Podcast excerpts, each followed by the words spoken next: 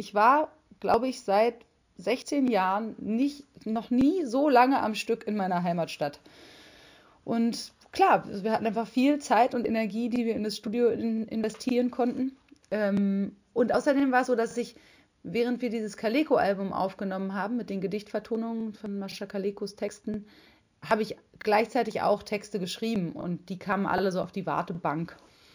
Und äh, deswegen waren dann auch so viele Lieder da, die nur noch arrangiert und aufgenommen werden wollten.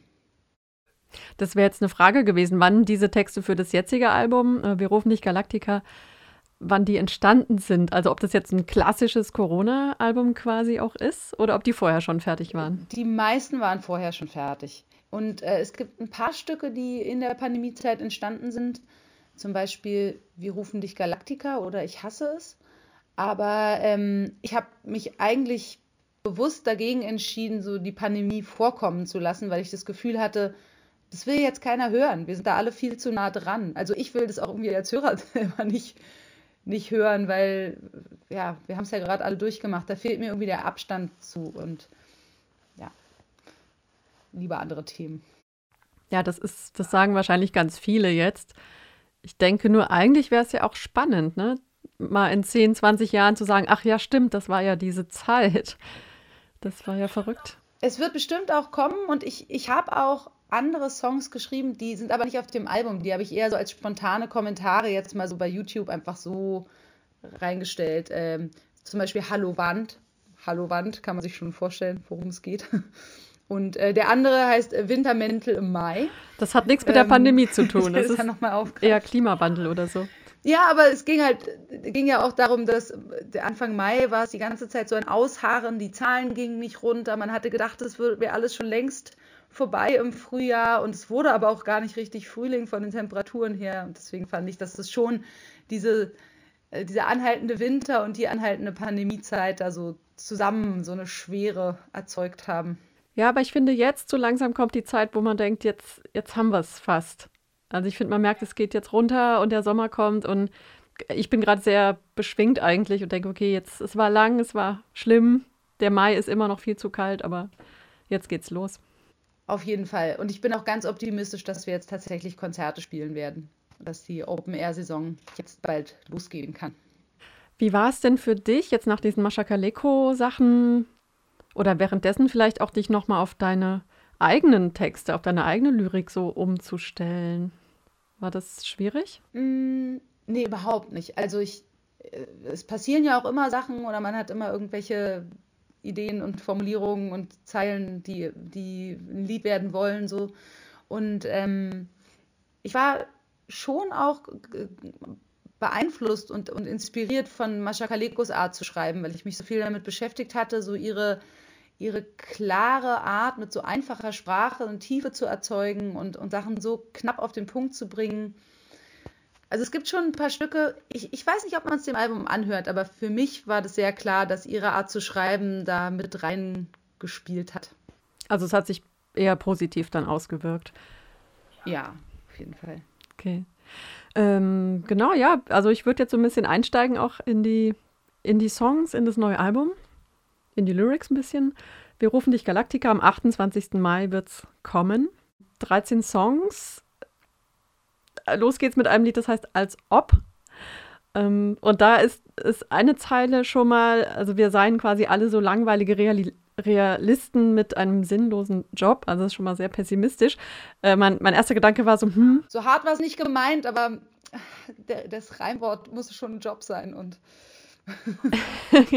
Aber ich fragte mich, ob du dich auch so siehst. Also würdest du sagen, du bist eine langweilige Realistin mit einem sinnlosen Job? Also ich würde jetzt sagen, nein, aber wie siehst du es? Also äh, nee, überhaupt nicht. Und es klingt auch irgendwie zu hart, aber ich, ich, ich mag das ganz gerne, ab und zu so ganz schonungslos mit sich da ins Gericht zu gehen. Und ähm, also jetzt gerade in dieser Pandemiezeit, wo es fehlt, Konzerte zu spielen, wirklich zu merken, dass man mit der Musik was macht und Leute erreicht, habe ich einfach wahnsinnig viel nur E-Mails beantwortet und so.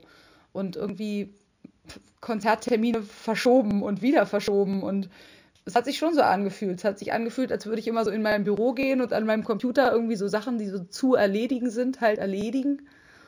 Und alle, ich meine, man, man wird auch so schnell so eingesogen von den zu erledigenden Dingen, wo keine Inspiration bei ist und kein, ja, ich, ich weiß nicht, also ich glaube gerade beim, beim Schreiben so oder ich, ich, ich nehme das zurück, allgemein im Leben diesen Spagat zwischen den Dingen, die man einfach aus Genuss macht, wie ein Buch lesen. Die kommen ständig zu kurz im Gegensatz zu den Sachen, die einfach zu erledigen sind, finde ich. Weil, ja, ich weiß nicht, ich glaube, es ist so dieses moderne Arbeiten, dann hat man ständig sein digitales Gerät in der Tasche und kann mal eben noch diese Nachricht schreiben und Kommunikation zieht immer nur Kommunikation nach sich und plötzlich ist man da in so einer Schleife gefangen. Ja, ich glaube, das ist das Problem, ne? dass wir jetzt überhaupt die Möglichkeit nur dazu haben, mit der Technik da eingesogen zu werden. Ansonsten ist es ja also auch hilfreich oder sollte uns ja eigentlich auch Zeit bringen oder Ge Gewinn bringen. Super praktisch, aber genau das ist so der, der paradoxe Effekt. Ne? Es könnte so viel Zeitersparnis bedeuten und dann wird es aber einfach zu so einem absurden Maß gesteigert. Und ja, ich meine, es gibt auch noch einen anderen Song auf der Platte, der sich mit Social Media beschäftigt. Das ist ja auch so eine, so eine sich selbst beschäftigende Maschine irgendwie. Ich habe jetzt bei Als ob auch ein bisschen so rausgehört, ähm, na, dass, dass wir ja eigentlich alle auch in einem ziemlich krassen Luxus leben, jetzt hier in Deutschland zumindest, und uns eher dann so ein bisschen langweilen. Also wir wissen nicht, auch umgekehrt nicht so richtig, was mit unserer Zeit mit uns anzufangen. Wir haben keine richtigen Probleme, die wir lösen müssen.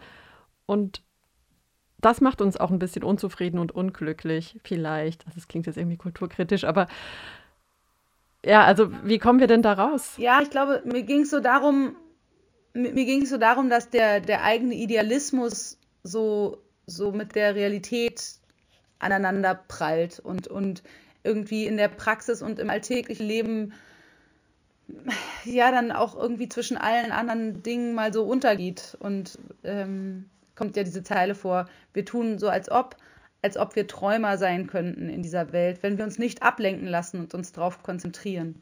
Und ich zum Glück sehe ich das auch immer wieder, dass, dass Leute aus Idealismus ganz viel bewegen und ganz viel machen. Ähm, zum Beispiel in Freiburg gibt es auch diese Initiative Solidarische Stadt und so. Ich meine, das wird alles von so viel Idealismus getragen. Und trotzdem merkt man bei sich selbst ja auch immer wieder wieder mal so äh, irgendwie der Bequemlichkeit Platz macht. Und ich meine, darum geht es so ein bisschen in dem, in dem Song, dass man sich äh, dahin zu, zurückwünscht in mehr Aktivistenzeiten. Ja, wie bei Radio Dreikland haben ja auch noch genug davon, würde ich sagen. Also hier läuft viel Sehr gut. ehrenamtlich und freiwillig und aus Leidenschaft. Also wir brauchen das als ob nicht. Aber trotzdem, also man macht man sich da nicht selber was vor, wenn, also wenn ich genau weiß, ich tue es jetzt, ich tue jetzt so als ob, also dann lüge ich mich doch selbst auch ein bisschen an. Das kann doch nicht befriedigend sein. Ja, aber darum geht es ja auch nicht. Ich singe halt über Phänomene der Welt, also über Dinge, die passieren. Es muss ja nicht jedes Lied genau das sein, wie es wie es wünschenswert ist, sondern es kann ja auch irgendwas beschreiben, was es gibt. Der andere Song war Ich hasse es, ne? den du wahrscheinlich jetzt meintest, mit diesen Algorithmen, die uns auch, tja, was machen die mit uns? Die kennen uns halt verdammt gut. Na, die verkaufen uns halt Werbung, die, äh, ich glaube, Social Media ist so diese große Blase, in der jeder quasi das die Diktatur der Verwertbarkeit so komplett akzeptiert hat. Und ja, also es kommt ja auch in dem Lied vor, Werbefläche nutzen und Werbefläche sein. Ich glaube, ähm, das Lied reflektiert das ganz, ganz umfangreich. Ja, auch gerade diese ganze, das ganze Inf Influencerinnen-Geschehen. Also da sind ja Menschen sogar selber, machen sich zur Werbefläche, ne? ohne das zu reflektieren. Das ist schon ziemlich verrückt. Und, und der Song passt für mich halt auch sehr gut in die Zeit, weil, weil ich glaube, Social Media ist einfach innerhalb der Pandemie nochmal so viel wichtiger geworden.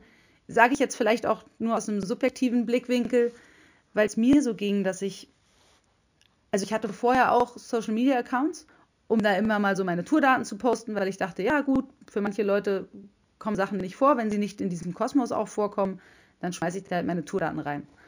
Aber ich habe mir nie Kommentare durchgelesen, ich habe mir nie andere Posts durchgelesen. Und mit der Pandemiezeit fing es dann an, dass es keine normalen Konzerte gab, aber eben Streaming-Konzerte und das habe ich dann auch gemacht. und war auch ganz froh darum, dass es überhaupt eine Möglichkeit gab zu spielen. Und wenn man sich dann aber nicht die Kommentare durchliest, dann merkt man ja gar nicht, dass überhaupt irgendwer zugehört hat. Und dann habe ich mich so da reinsaugen lassen und nach ein paar Monaten habe ich echt gemerkt, ich habe es überhaupt nicht mehr im Griff. Es ist so eine richtige Sucht geworden. Und ähm, ja, dann habe ich mich einfach so mit meiner eigenen Internetsucht konfrontiert und es hat sich super befreiend angefühlt, diesen Song zu schreiben. Hast du auch mal so Detox ausprobiert? Mal ganz die Finger davon lassen? Ja, dann. Ja, ist gut, super wichtig. Aber ich glaube, viel wichtiger als so, so Detox-Phasen zu machen, ist eigentlich so im Alltäglichen so im Griff, in Griff zu kriegen, dass es so Zeiten gibt, wo man das macht. Die sind dann eben auch so wie Bürozeiten und dann andere, wo es wo es weg ist, wo es auch einfach aus der, der Wahrnehmung und aus dem Hirnplatz, den es belegt, weg sein muss. Aber das muss man auch alles erstmal lernen. Ne? Das lernt man ja nicht in der Schule, sondern das muss man selber. Und je nach Persönlichkeit ähm, ist es schwerer oder leichter, das hinzukriegen. Also wenn ich zum Beispiel ein, ein suchtanfälliger Mensch bin, ist es ja wohl wahrscheinlich die Hölle, so Social Media also man darf auch nicht vergessen, das ist halt alles so programmiert und gemacht, dass es uns süchtig machen soll, dass es möglichst lange Zeit unsere Aufmerksamkeit binden soll. Und ähm, funktioniert auch so viel über Eitelkeit, dass man was postet und dann guckt, wer hat, wer hat das jetzt wie gefunden und so. Ne? Und ich glaube, wir sind halt soziale Wesen. Wir können es nicht abschalten, dass es uns uns interessiert, was andere Leute über uns denken. Das war einfach auch für Jahrtausende ein Vorteil des Zusammenlebens in der Gruppe, dass es dich zu interessieren hat, wie du mit den anderen klarkommst und so. Und ähm, ja, das, das ist halt, was Social Media auch so nutzt. Und im, im Endeffekt ist es aber eine ziemlich manipulative Maschine, die uns was verkaufen will muss man sich halt auch die ganze Zeit bewusst machen. Ich stelle mir gerade so Emojis in der Höhlenmalerei vor, so Nachrichten, die Kommentare, die da hinterlassen wurden. Who knows? Naja, irgendwie gab es das bestimmt schon damals. Mm, ja, du, es gibt ja so eine, das ist ja auch Teil von so einer politischen Ebene auf dem Album, also dieser Song als ob und vor allem dann auch der Titelsong Wir rufen dich Galactica. Ähm, da, da geht es um diese lila Fee und ich dachte zuerst, ah cool, das ist was Feministisches, aber das ist es gar nicht, ne? Also das ist irgendwie eine, eine Figur von Hallo Spencer oder von irgendeiner Serie, die du da bedienst? Genau, wir rufen dich Galactica. Ja, ich, ich mag das auch, dass man das für eine feministische Fee halten kann, weil sie lila ist. Ähm, das ist mir durchaus auch aufgefallen. Es ist eine Referenz auf äh, diese Kinderserie Hallo Spencer, also auf eine Kindheitserinnerung von mir. Aber ich finde, das Lied funktioniert auch genauso gut, wenn man diese Sendung nicht kennt oder nicht weiß, dass es ein Zitat ist weil es auch schnell erklärt ist, ähm, in dieser Kinderserie gab es eben eine Figur, die konnte gerufen werden, wenn die anderen Handpuppen sich total in die Klemme manövriert hatten und keine Lösung mehr wussten. Und dann kam sie und hatte irgendeinen Ratschlag, wie man das jetzt alles löst. Und ähm, tja, ich habe es eigentlich erstmal so geschrieben, äh, bezogen auf Klimapolitik, weil ich dachte, ey, diese riesen Menschheitsaufgabe, ähm, wo so viel dranhängt, es, es, passiert mir so leicht, dass ich da die Hoffnung verliere und denke, wir, wir werden es nicht mehr schaffen. Und äh, man sich so an den Kopf fasst. Es gab auch so Zeilen da drin wie, es gibt Leute, die wollen mit Selbstverpflichtungserklärungen das Klima retten. Da ist es allemal aussichtsreich, auf eine lila Fee zu wetten. Und so. Das ist dann rausgeflogen, weil es sich nicht so gut singen ließ, aber ähm, es blieb halt so diese Idee, äh, ein, ein, Hoffnungsschimmer, an dem man sich äh, klammert, der aber gleichzeitig auch nicht, natürlich nicht so ernst gemeint ist. Ähm, am Ende heißt es ja auch, und ich weiß, sie kommt natürlich nicht. Und ja, das heißt, wir sind nicht aus der Pflicht. Aber lasst mir diesen Moment in ihrem lila Licht. Ja, also genau, es hat ja so was ganz Kindliches, so eine kindliche Fantasie. Ich kann mir selber nicht helfen. Ich muss mir diese Zauberfee wünschen, die uns alle rettet. Also ich habe keine keine Macht, keine Option, die Verhältnisse zu verändern. Und das, das schien mir dann, ich weiß nicht, ob das, ob das nicht, ob es naiv oder total klug ist, so zu denken. Also, dass wir es tatsächlich eigentlich auch nicht mehr wuppen können, vielleicht. Nee, ich glaube, ich, ich meine, man muss sich das auch mal ab und zu, zu zugestehen, so die, die Frustration oder die Verzweiflung oder die Frustration mit politischem Engagement. Und äh, kommt ja auch am Anfang vor, ich gehe ich geh trotzdem demonstrieren.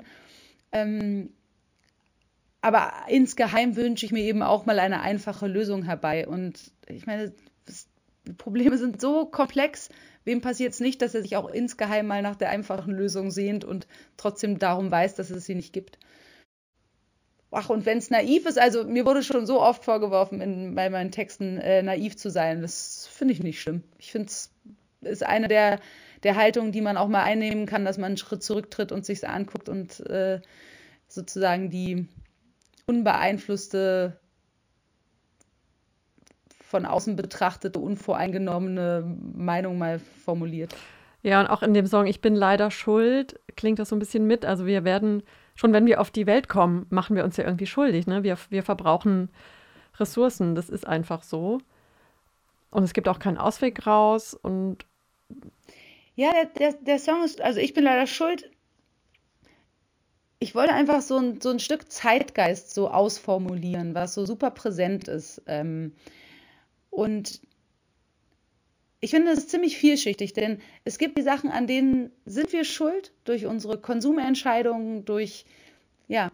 Und dann gibt es wiederum andere Stellen, also wem willst du vorwerfen, geboren zu sein äh, und dadurch mehr CO2 zu verbrauchen? Weißt du, es hat ja auch sozusagen eine, eine Grenze, diese Selbstbezichtigung. Oder am Ende, die, die pure Selbstbezichtigung führt ja auch zu nichts. Und das, das wird ja so ein bisschen karikiert in dem Stück, weil es läuft ja dann darauf hinaus, dass ich sage, ähm, Schuld bin ich nicht allein, das macht es nicht besser, auch wenn es wahr ist, nur leichter, aber zu leicht soll es für niemanden sein. Zumindest aber soll jeder sehen, dass mir klar ist, ähm, dass, es, dass es dann so darauf ankommt. Ich, ich, ich weiß auch nicht, ich glaube, der, das Lied erklärt sich ganz gut selber oder macht so diesen, diesen Raum auf für die Reflexion. Hm.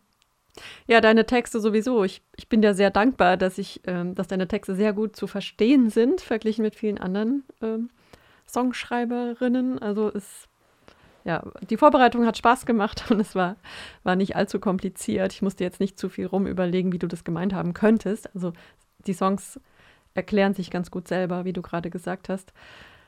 Ähm, genau, also da, die Photosynthese passt da auch ganz gut, oder? Da ist ja im Prinzip die, das wäre ja so eine Alternative, um, um das Klima zu retten, indem wir einfach selber auch zu Pflanzen werden und Photosynthese betreiben. Netter Gedanke ja, sind, sind halt nicht alle Lieder so super ernst. Also ich finde es auch wichtig, dass, dass mal mal irgendwas Lustiges machen kann.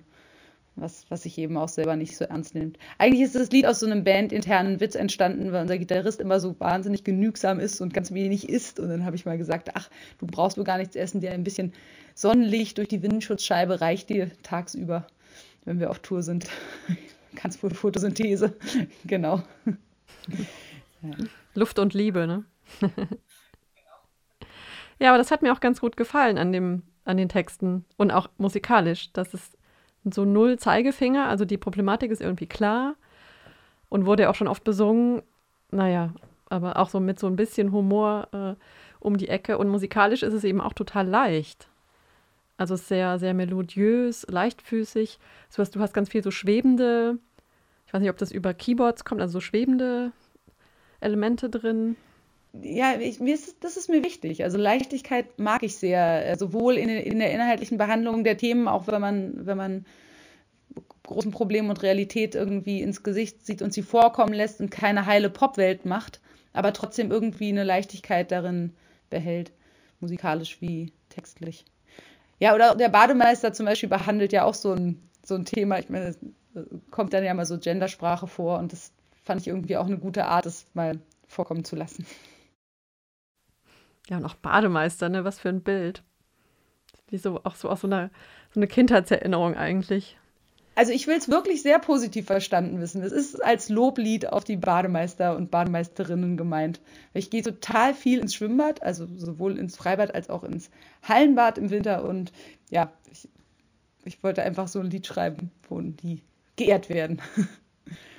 genau, und dann kommt halt, kommt es ja vor, weil ich hatte dieses keine Zeit Stück geschrieben für die Fridays for Future Demo, Demos. Und da ähm, kam irgendwas vor, die Schüler, äh, irgendwas, die die streikende Schüler als unvernünftig verlachen. Und dann haben sich Leute beschwert, warum das nicht Schüler und Schülerinnen heißt. Und dann denke ich, ja, aber bring das mal ins Versmaß. Also das, da, da, muss man auch ähm, hier und da mal ein ästhetisches Argument äh, gelten lassen. Das, dass es in Songtexten eben nicht so hinhaut. Und das, äh, deswegen bin ich da beim Bademeister so drauf eingegangen. Und da kommt es ja dann vor, die Bademeisterin, die alles genauso gut kann. Es ist, wie es scheint, nur dass sie sich leider halt nicht so gut reimt. Und Kennst du eine Bademeisterin? Gibt es heute da mehr als früher? Früher gab es die ja nicht. Also im Spreewaldbad, wo ich immer schwimmen gegangen bin vor der Pandemie, als es noch auf hatte, äh, gibt es auch immer Bademeisterinnen, ja. Sowohl als auch. Kommen wir am Ende noch ein bisschen zu den persönlicheren Songs. Ich möchte es jetzt nicht Liebeslieder nennen, aber wahrscheinlich sind es Liebeslieder.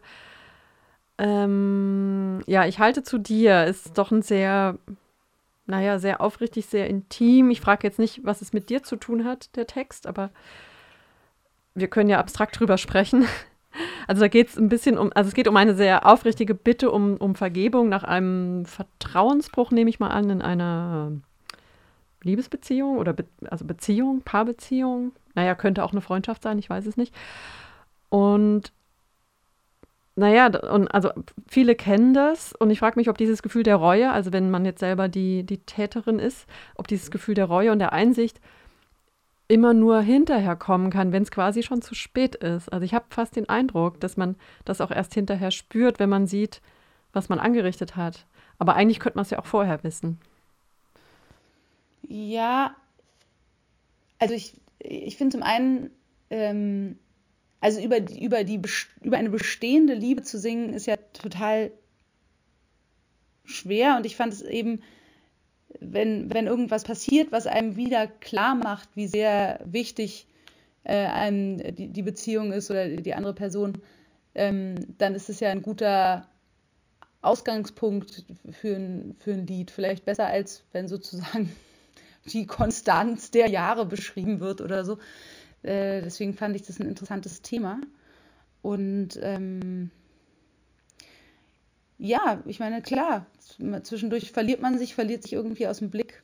Es gibt ja auch ein Stück einfach so verloren, was ich auch äh, irgendwie ganz, ganz gelungen finde, so als Bild. Ähm, und, und findet sich wieder. Ich glaube, das ist, was, was wäre das für eine Erwartung an sich selber, dass man die ganze Zeit mit, mit immer gleichbleibender ähm, Konstanz eben die gleichen Gefühle hat. Das, das kann ja kein Mensch von sich erwarten, oder?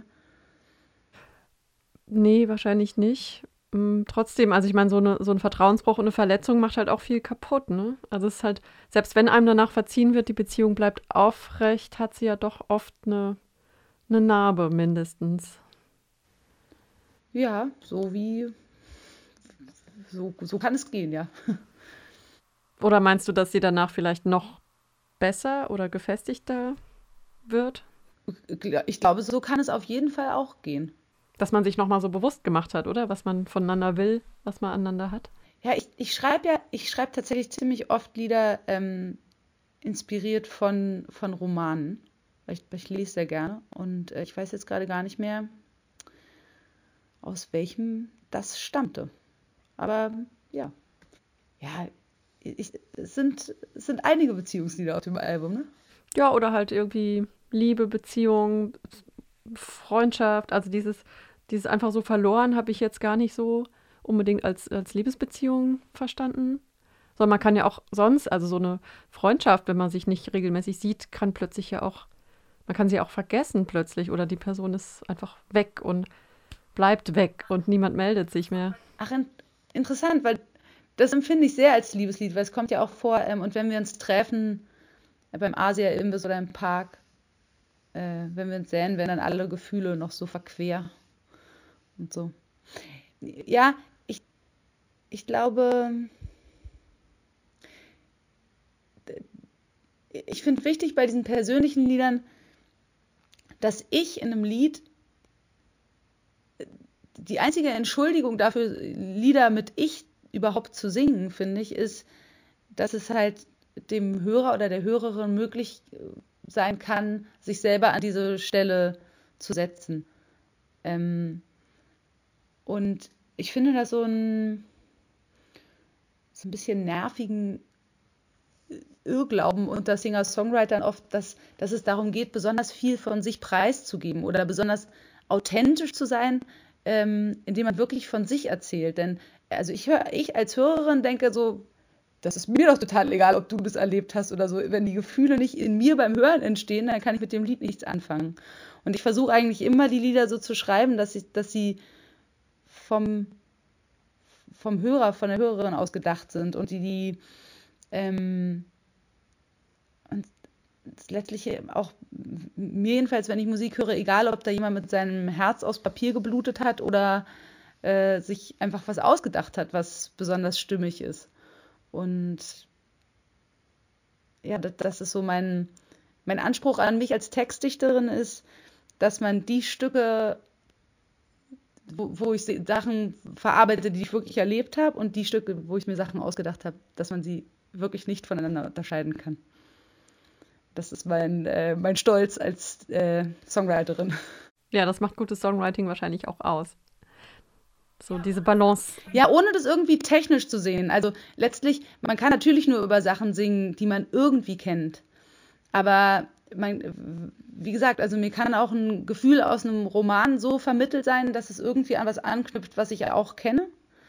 Und dann kann ich eben auch äh, Songs schreiben, die, die sich da irgendwo frei in der Welt zwischen, zwischen Erlebtem und Fiktion bewegen. Und, ähm, aber ich, ich habe auch kein Problem damit, wenn Leute das ähm, lieber als Projektionsfläche hätten, dass ich das alles erlebt habe, dann, na gut, dann habe ich das alles erlebt. also nee, ich, ich muss sagen, wenn ich die Musik höre und die Texte lese, ich beziehe es schon eher auf mich oder, oder ja, mir fällt natürlich sofort ein, was hat es mit mir, könnte es mit mir zu tun haben? Wie kenne ich diese Gefühle oder nicht? Was habe ich da schon erlebt? Und genau, bei ich ich halte zu dir auf jeden Fall und auch bei Besser als nichts. Das ist ja so ein bisschen so eine asymmetrische Gefühlslage. Also man ist in jemanden verliebt oder schmachtet jemanden an und die Person, naja, hält einen immer so ein bisschen bei der Stange, aber will nicht so wirklich. Kenne ich auch gut, also kennt wahrscheinlich jede und jeder. Ich habe mich früher immer, ich habe früher echt immer so geflucht und gedacht, wie kann das eigentlich sein? Also, ich weiß nicht, ob das jetzt eine philosophische oder eine biologische Problematik ist. Wie kann es sein, dass sowas einseitig ist? Also, warum verhindert es nicht die Evolutionsbiologie, dass es einseitige Liebe gibt oder meinetwegen Gott? Ja, also, das sind ja verschiedene Ebenen, die da passieren in der Liebe. Ja, das habe ich mich immer gefragt. Ich war immer wahnsinnig empört, dass das überhaupt geht. Also, dass eine Person so überzeugt sein kann in jeder Beziehung und die andere so überhaupt gar nicht. Das fand ich schon immer schräg. Ja, kommt vor. Aber ich, ich finde, in dem Lied ist es eigentlich auch noch so ganz unklar, dass eigentlich einfach diese bange Frage noch gar nicht beantwortet ist. Was ist, wird da erwidert und was nicht? Das ist ja vielleicht so ein, so ein Lied, ja, so ein Herzklopfen-Lied, wo, wo noch gar nichts passiert ist und man noch, noch gar nichts weiß oder sich auch noch keiner getraut hat, irgendwas zu, zu offenbaren oder so. Das stimmt, das kann auch passieren. Aber erfahrungsgemäß ist es häufiger so, dass es wirklich unglücklich bleibt und man sich dann nur gerne einbildet, dass die andere Person ja auch heimlich in, in einen verliebt ist und sich nur nicht traut. Und ah, ich habe schon wieder ein Zeichen gesehen. Also meine Erfahrung ist da anders, so statistisch. Ja, und, und ähm, jedes Mal, wenn ich es abhaken will, gibst du mir einen Strohhalm, der die kleine Flamme nährt. Kommt ja vor. Ja, ich, ach, ich bin ein bisschen stolz auf das Lied, weil ich finde, dass es so sehr knapp auf den Punkt kommt. Denn ein Liedtext ist ja immer, muss ja alles so sehr verkürzen. Und ich finde, der Anfang einer Umarmung zum Abschied ist besser als nichts, dich zu sehen unter Freunden. Und dann weiß man schon sofort, wo, wo man ist. Dann ist die Lage relativ klar. Naja, aber also es klingt so ein bisschen wehleidig, aber eigentlich, mh, hm, es könnte ja auch sein, dass, es, dass ich die Beziehung auch gar nicht wirklich möchte. Also das wäre ja auch eine Möglichkeit, dass ich zum Beispiel Angst vor Beziehungen habe und deswegen dieses Schmachten gut finde und brauche und davon auch leben kann irgendwie. Das heißt, es reicht, wenn ich dich auf der Party sehe. Das gibt mir genug, um über die nächsten Wochen zu kommen. Könnte ja auch sein. Ja, oder eigentlich, dass man sich, äh, im Refrain ist ja, ich will ja nicht viel, nur den gleichen festen Platz in deinem Herzen, den du in meinem längst hast, dass man halt sich einfach nur wünscht, dass es nicht unerwidert ist, sondern irgendwie auf Gegenseitigkeit beruht. Ich habe vor einiger Zeit, äh, waren wir mal bei so einer, äh, irgendeiner Feierlichkeit, muss schon lange her sein, das war auf jeden Fall vor Corona. Und da waren lauter Kinder und mein, äh, mein Fünfjähriger hatte die ganze Zeit mit so einem anderen Mädchen gespielt. Und es war ganz klar zu sehen, dass er sie immer mit irgendwie was beeindrucken wollte oder ihr noch eine Geschichte erzählen und so um ihre Aufmerksamkeit buhlte. Und dann, als wir nach Hause gingen, habe ich dann gesagt, na, mochtest du, oder? Und dann hat er gesagt, na, mm, nur so viel, wie sie mich auch mochte. Gute Grundhaltung, es schützt vor Herzbrüchen. Okay, Dota, ich glaube, wir haben jetzt echt schon lange gesprochen, oder? Ja, tausend Dank dir und ich freue mich wahnsinnig, wenn du nach Freiburg kommst. Das wird so sein, oder? Du kommst bestimmt ins Jazzhaus irgendwann. Ähm, ja, wir hatten ja gehofft, dass wir beim Zeltmusikfest spielen und das war dann schon letztes Jahr, ist es leider ausgefallen. Dieses Jahr fällt es auch nochmal aus. Ähm, aber es ist geplant, dass wir am 3.12., 3. Dezember im Jazzhaus spielen. Da freue ich mich auch schon sehr drauf. Wir waren so lange nicht in Freiburg. Dann sehen wir uns hoffentlich da. Ja, ich freue mich drauf. Vielen Dank, Dota. Gerne, gerne. Bis dann. Ciao.